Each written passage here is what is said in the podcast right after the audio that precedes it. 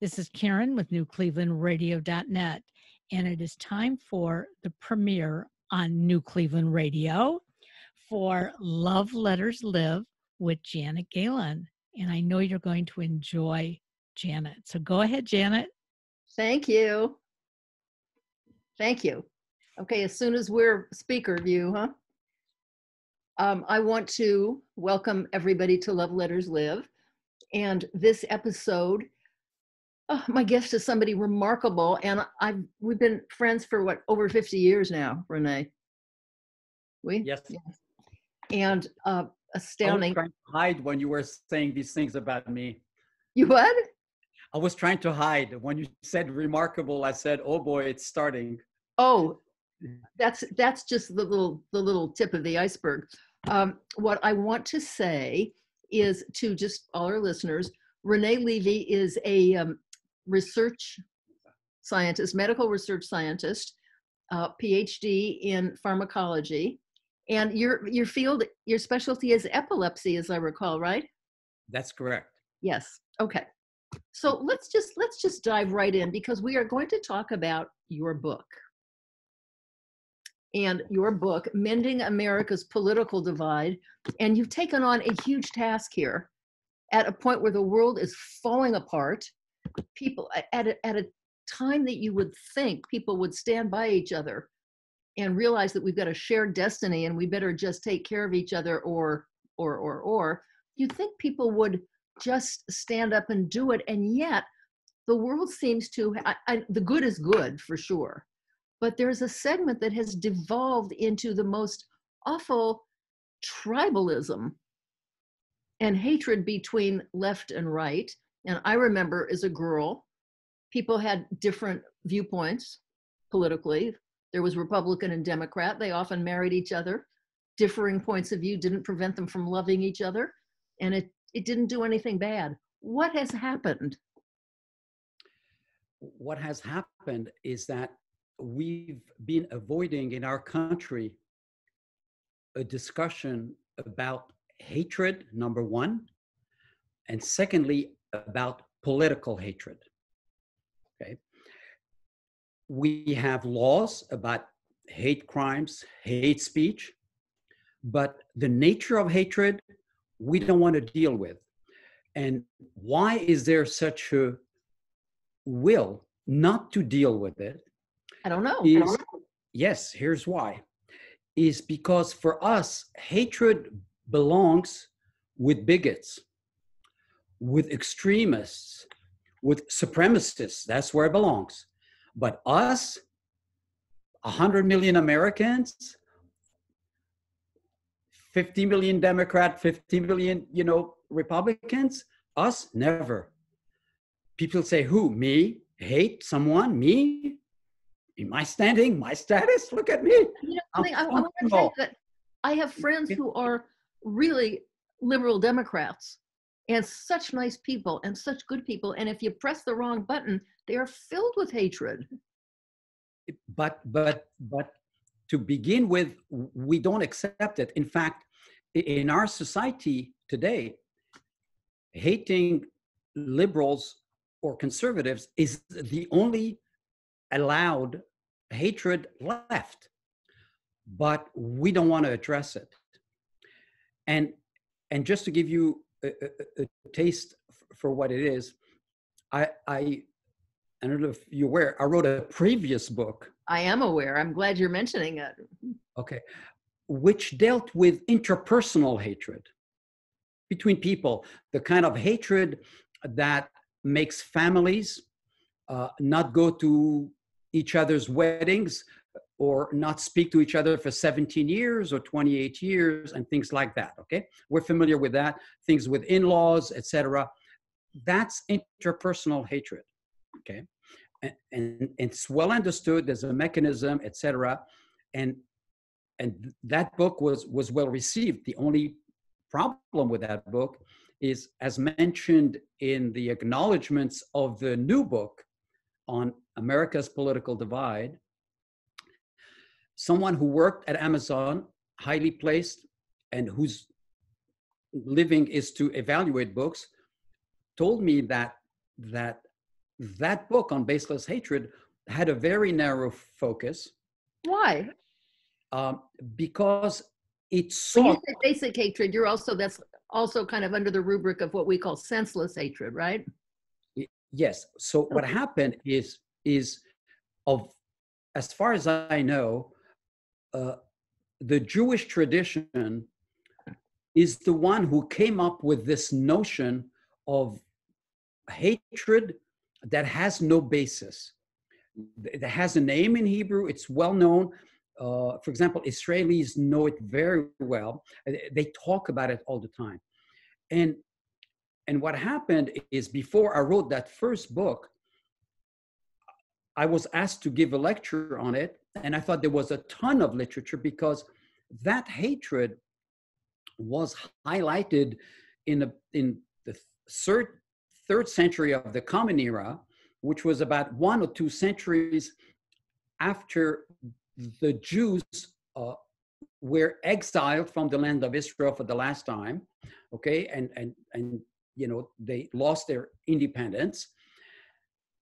And their sages, the sages of the Jews, told them, you know, what happened is not that the Romans got to us or they were military. It's not that. It was senseless or baseless hatred. In other words, you did it yourself. So, so yeah, they, they said, you know, exactly. It's it's it's it's divisiveness. And so I was asked to to explain that.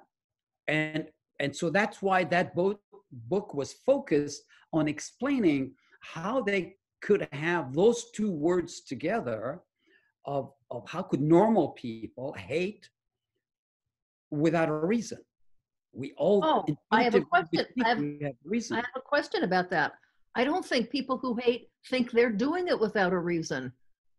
exactly. I think people who hate think they have a good reason. Yes. That's the problem. And could you and could you like a little slide over to something just to kind of bring us up to there, there's a you I think you refer to the politics of envy yes. in your book. Can you talk about we didn't used to have that so much. What happened? Exactly.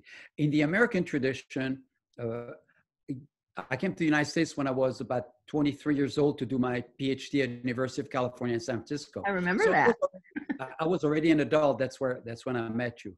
Right. Um, and and at that time, I I was mesmerized by the United States, and I I truly spent a lot of time analyzing American society and comparing it to French society to to what, Europe. what what mesmerized you? What grabbed you? was, for example, that that Americans operated by they were optimistic, they had a can-do attitude, and they were not jealous one of the other, uh, which means there was the philosophy of plenty. If so and so is an immigrant whose parents landed on the docks in New York and became CEO of a humongous corporation in New York, okay, if that's possible for them, that's possible for me. Okay, so so I mean that's such a good and hopeful point, and really the crux of what America was supposed to be is supposed to be that somehow if you didn't have anything, there was America. You you were allowed the same opportunity to get something. People don't seem to see that opportunity now. you were allowed to believe it. yes. Okay. Yes. And and people believed it. Eh, In large part. I mean, and when we say people, we say some segments of of, of the society. At that time, at that time, American society was not pluri-ethnic. It it it, it was they were, you know, more than 82, 3% of the population was white Really? Okay. okay and and and blacks african americans were at the time and still are about 13% of the population. Hmm and and asians and hispanics were less than 5% in in 1960 okay. Uh, that has changed drastically in the last 20 years. Why didn't that change more smoothly? uh, because the influx of the migration occurred in a short time. Mm-hmm. But I want to go back to what was happening at that time. So Okay. when we say that America was optimistic, can do, etc., we were forgetting to say that it was the more than 80% of the population that was white. As far as blacks were concerned, it it was up to them. After you know the civil rights battles of, of the 60s, they were left to to fend for themselves. And as we see now, those types of social problems don't disappear. No. They fester Yeah. okay, sooner or later. Right. Okay. And and and so so I, I just wanted to correct that that wh- when I said America, I was mesmerized by America. I was mesmerized by by what America? The When- part you when- saw. When when my wife and I came from France, um, we were in San Francisco. We didn't have a car, Mhm. and and and, uh, and we used the bus all the time. Mhm. And we sat at the back of the bus, and we saw white people telling us to come in front, and we we were wondering why. And and, and. I'm talking about 1966 exactly. Okay, so so all all, all I want to say is is just make sure we were talking about white America. That's all. Okay. Yes, of course. Of course. But because they were the overwhelming majority and and and and they controlled the narrative, when you're 85% of the population, you control the narrative. Okay. So something else has changed. Oh, go ahead. Yeah, and, and you control 98% of resources. Okay. That was America in 1965. White people controlled more than 95% of resources. Okay. So so African Americans had no voice. You know. Okay. So so now the the observation and the question is social media and internet. Everybody has a voice now. Okay. You know, for and and people use it for good and they use it for not good. for sure, for sure, it is well established now that social media and cable TV have been the, the most significant engines of political hatred. Um, Oh, a the- political hatred. I thought you were going to say making things. Oh, that too. Okay, go ahead. No, I'm talking about political hate, not interpersonal. You know, neighbors still had their fights today as they did before. Okay. Well, I no, I was going to point out that you know the the whole the cell phone video of the murder of George Floyd. yes. If if there hadn't been that miracle, that would have been swept under the carpet. Yes because because we we the now whites are are are perhaps 55% of the population in america So it's But- really but- changed. but they control way more of of the power and the resources okay Uh-huh.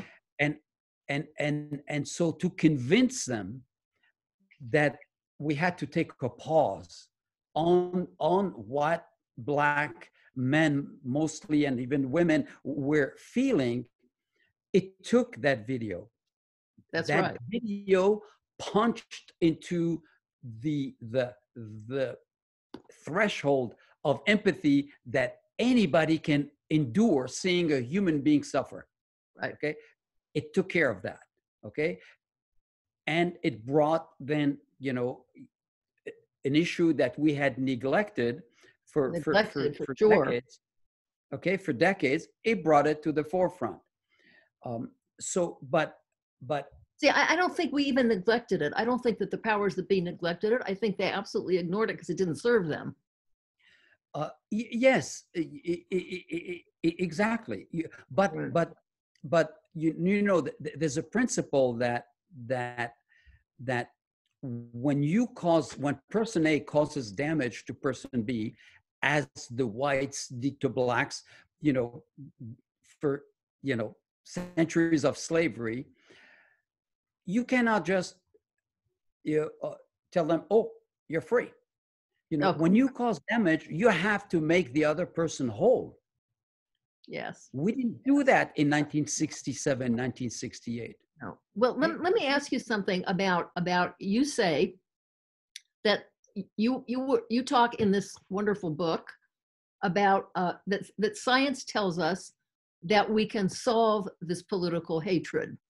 Would Yes. you just care to? I mean, uh, you come back and do another one with me, but you know, unfortunately, we're limited in time. Would you talk about the steps? Y- yes. Do we have Yeah. time for this for you to do that? Okay. Y- Oh, oh, You say I that we can. You say that we can solve this problem. yes. I- I- I- and the I- I- neuroscience tells us we can. Yes, yes, we can. Okay, for that we have to understand the genesis of hatred. Okay. How is hatred triggered? Why is hatred baseless? Unfortunately, the way our brain functions, can I show you something? Sure, You see this diagram? I do. Okay. So the inner part of our brain is called our primitive brain. Okay. The yellow part here is reptilian, Mhm. and then there's the limbic system. Okay. This system and, and is, is the one that controls all our intuitions, emotions. Okay. The cortex is the one that is allows rational thinking, mathematical thinking, abstract thinking. Okay, that we we all all know that. Hatred is triggered when we have a perception and we have a perception of threat because this part of the brain Mhm. its job is 24 7 okay to allow us to survive it protects us by surveilling the environment it surveys the environment and as soon as it detects a threat it it it it, short circuits the cortex. It doesn't allow the cortex cortex functions too slowly okay? It So ponders right to- etc It goes right to hatred, as you're saying. yes it, it goes right to this part of- of, of the brain and because for that system to allow us to survive it has to be efficient. To be efficient it must have a low threshold. So it's triggered by anything.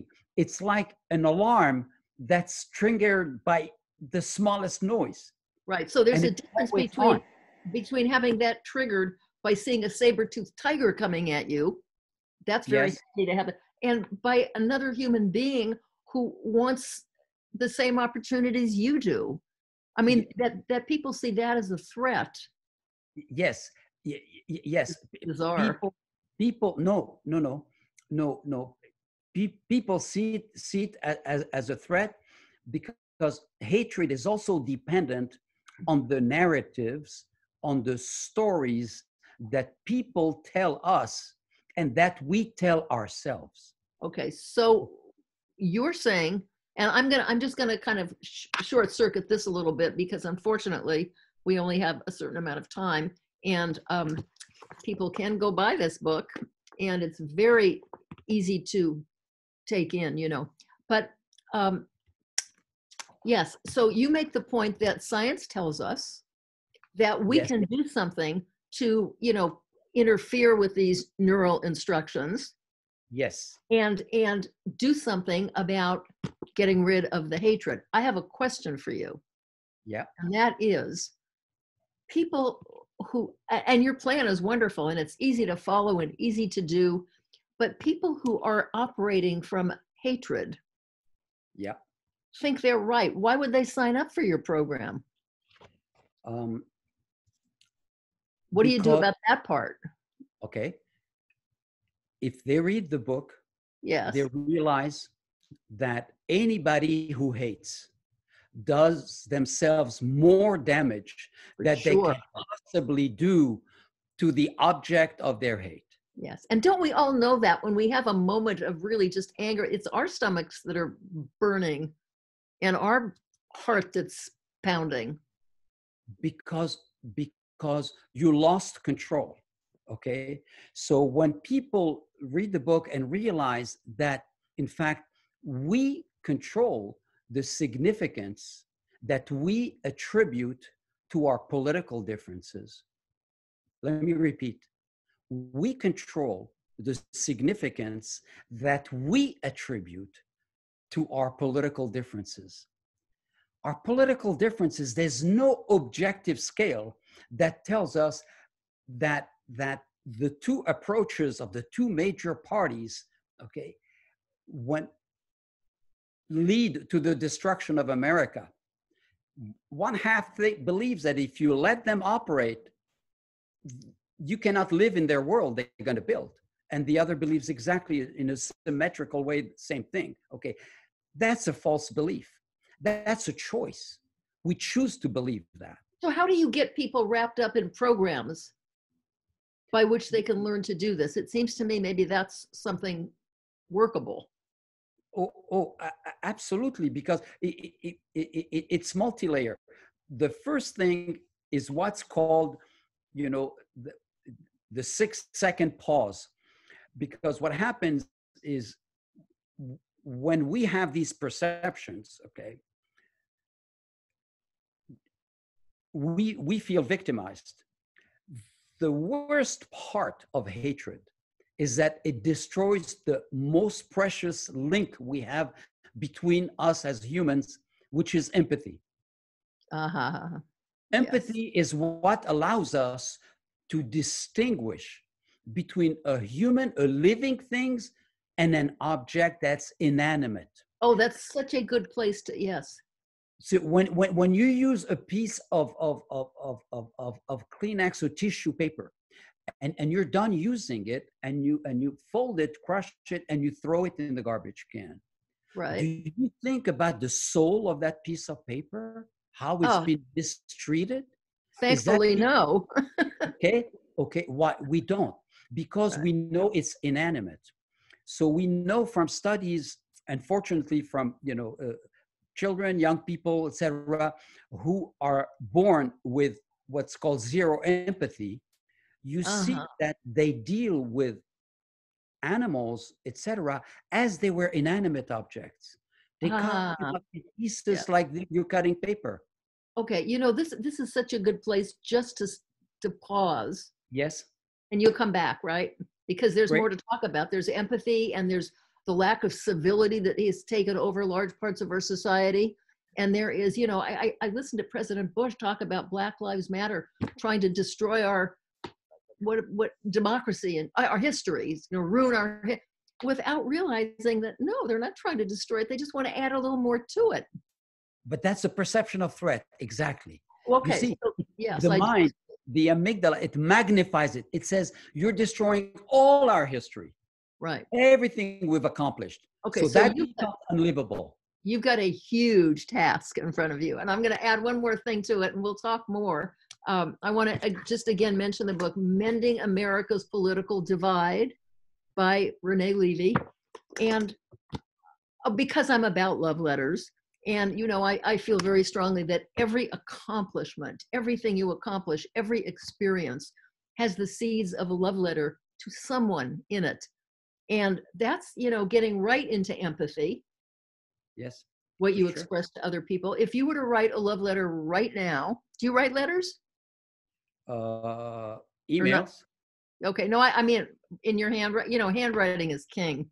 But anyway, who would you who would you write a letter to? I can think of about 12 people in your life partly because i know a lot of them but i can think of people to whom you would like to express gratitude for having gotten you in part to where you are today which is huge.